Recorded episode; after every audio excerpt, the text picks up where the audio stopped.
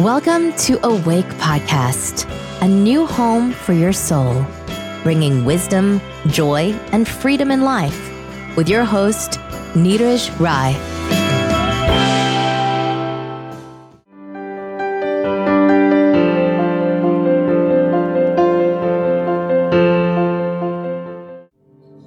तीसरा अध्याय अर्जुन बोले हे जनार्दन यदि आप कर्म की अपेक्षा ज्ञान को श्रेष्ठ मानते हैं तो फिर मुझे इस युद्ध रूपी भयंकर कर्म में क्यों लगाते हैं? आप मिले जुले हुए से वचनों से मेरी बुद्धि को भ्रमित सा कर रहे हैं। इसलिए निश्चित करके उस एक बात को बताइए, जिससे मैं कल्याण को प्राप्त होऊं। श्री भगवान बोले, हे निष्पाप इस लोक में दो प्रकार की निष्ठा मेरे द्वारा पहले कही गई है।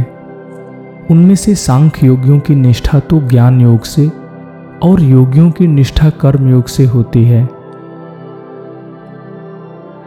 मनुष्य न तो कर्मों का आरंभ किए बिना निष्कर्मता को प्राप्त होता है और न ही कर्मों के केवल त्याग मात्र से ही इसे प्राप्त होता है। निसंदेह कोई भी मनुष्य किसी भी काल में क्षण मात्र भी बिना कर्म किए नहीं रहता, क्योंकि सारा मनुष्य समुदाय प्रकृति से उत्पन्न गुणों द्वारा परवश हुआ कर्म करने के लिए बाध्य होता है। जो मनुष्य कर्मेंद्रियों को हटपूर्वक रोककर मन से उन इंद्रियों के विषय का चिंतन करता रहता है, वह मिथ्या आचरण वाला कहा जाता है। किंतु हे अर्जुन, जो पुरुष मन से इंद्रियों को वश में करके अनासक्त हुआ, समस्त इंद्रियों द्वारा कर्मयोग का आचरण करता है, वह विशिष्ट है। तुम शास्त्र सम्मत कर्मों को करो, क्योंकि कर्म न करने की अपेक्षा कर्म करना ही श्रेष्ठ है, तथा कर्म न करने से तो तुम्हारा शरीर निर्वाह भी सिद्ध नहीं होगा। यज्ञ के निमित्त किए जाने वाले कर्मों के अतिरिक्त, दूसरे कर्मों में लगा हुआ ही यह मनुष्य समुदाय कर्मों से बनता है। इसलिए हे अर्जुन, तुम आसक्ति रहित होकर उस यज्ञ के निमित्त ही कर्म करो। प्रजापति ब्रह्मा ने कल्प के आदि में यज्ञ सहित प्रजाओं को रचकर उनसे कहा कि तुम लोग इस यज्ञ द्वारा वृद्धि को प्राप्त हो और यह यज्ञ तुम लोगों को इच्छित भोग प्रदान करने वाला हो।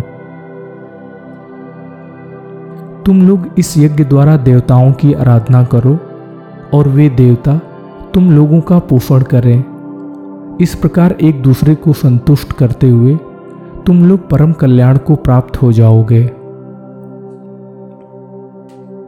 यज्ञ द्वारा पूजित हुए देवता तुम लोगों को निश्चित रूप से इच्छित भोग देते रहेंगे। इस प्रकार उन देवताओं द्वारा दिए हुए भोगों को, जो पुरुष उनको अर्पण किए बिना स्वयं भोगता है, वह चोर ही है।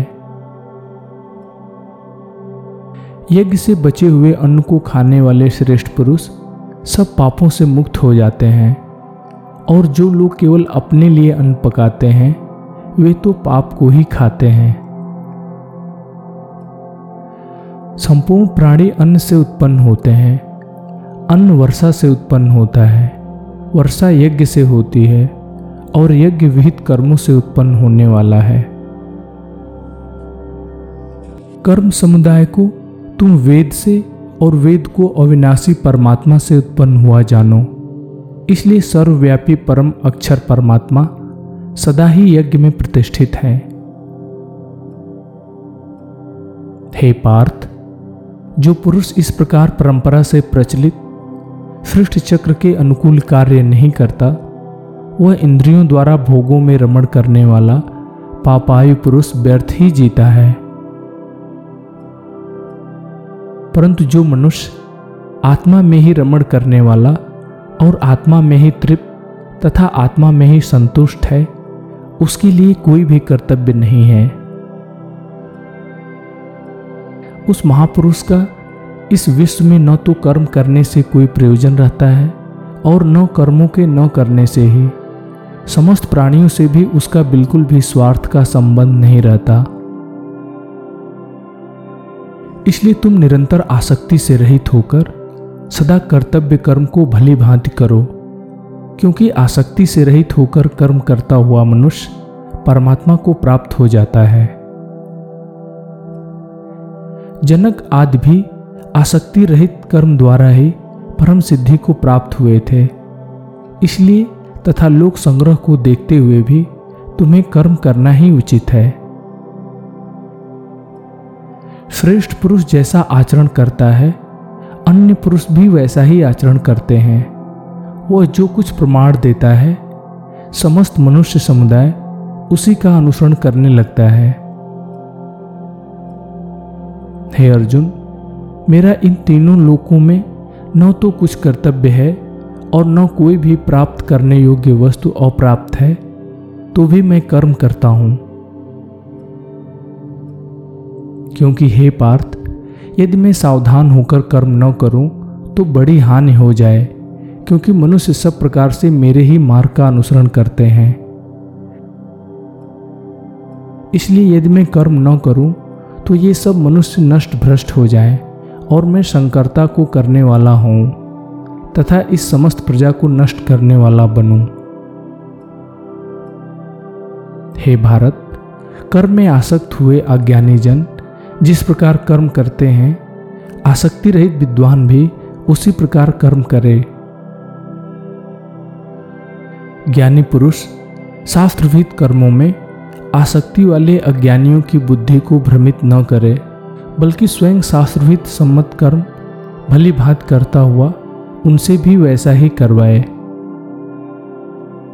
संपूर्ण कर्म सब प्रकार से प्रकृति के गुणों द्वारा किए जाते हैं। तो भी अहंकार युक्त अंतकरण वाला ज्ञानी मैं करता हूँ ऐसा मानता है। परंतु हे महाबाहो, गुण और कर्म के तत्व को जानने वाला ज्ञान योगी संपूर्ण गुण ही गुणों में बरत रहे हैं, ऐसा समझकर उनमें आसक्त नहीं होता। प्रकृति के गुणों से अत्यंत मोहित हुए मनुष्य गुणों में और कर्मों में आसक्त रहते हैं। उसे बिल्कुल न समझने वाले मन बुद्धियों को ज्ञानी विचलित न करें। मुझ अंतर्यामी परमात्मा में लगे हुए चित्त द्वारा संपूर्ण कर्मों को मुझमें अर्पण करके आशा रहित ममता रहित और संताप रहित होकर तुम युद्ध करो। जो कोई मनुष्य मेरे इस मत का श्रद्धापूर्वक और इसमें दोष देखे बिना सदा अनुकरण करते हैं, वे भी संपूर्ण कर्मों से छूट जाते हैं। परंतु जो मनुष्य इसमें दोष देखते हुए इसके अनुसार नहीं चलते हैं, उन मूर्खों को तुम सभी ज्ञानों से भ्रमित और नष्ट हुआ ही समझो। सभी प्राणी और ज्ञानी भी अपनी प्रकृति के अनुसार चेष्टा करते हैं और प्रकृति को ही प्राप्त होते हैं। फिर इनमें किसी का हट क्या करेगा? प्रत्येक इंद्री और उसके विषय में राग और द्वेष छिपे हुए स्थित हैं।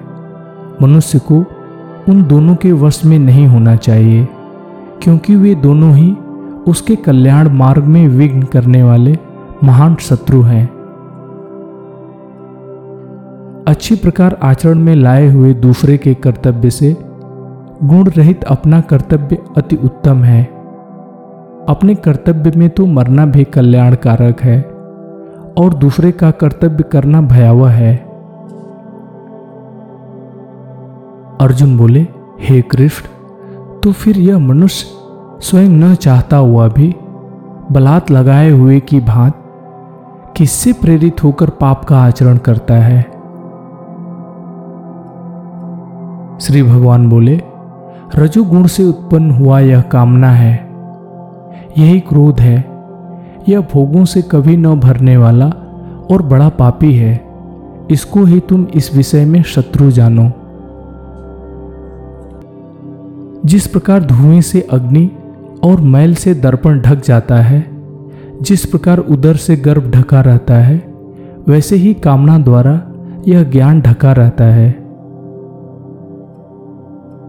हे अर्जुन ज्ञानियों के नित्य वैरी तथा अग्नि की समान कभी न पूर्ण होने वाले कामना द्वारा मनुष्य का ज्ञान ढका रहता है।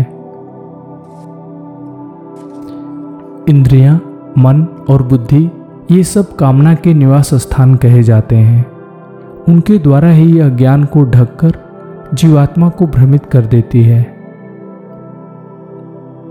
इसलिए हे अर्जुन, तुम पहले इंद्रियों को वश में करके इस ज्ञान और विज्ञान का नाश करने वाले महान पापी कामना को अवश्य ही बलपूर्वक मार डालो।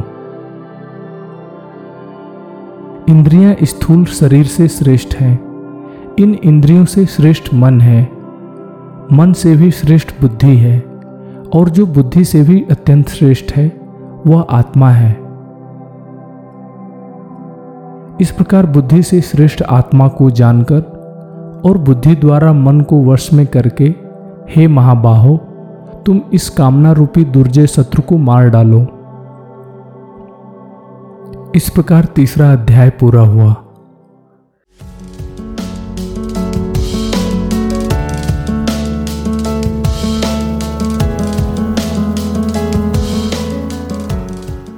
मुझे उम्मीद है कि यह एपिसोड आपकी स्पिरिचुअल जर्नी को एक कदम आगे ले जाने में हेल्पफुल होगा। अगर आप इस पॉडकास्ट पर नए हैं और अभी तक आपने इसे सब्सक्राइब नहीं किया है तो आप इसे सब्सक्राइब कर सकते हैं, जिससे कि आगे के एपिसोड्स आपको रेगुलर मिलते रहें।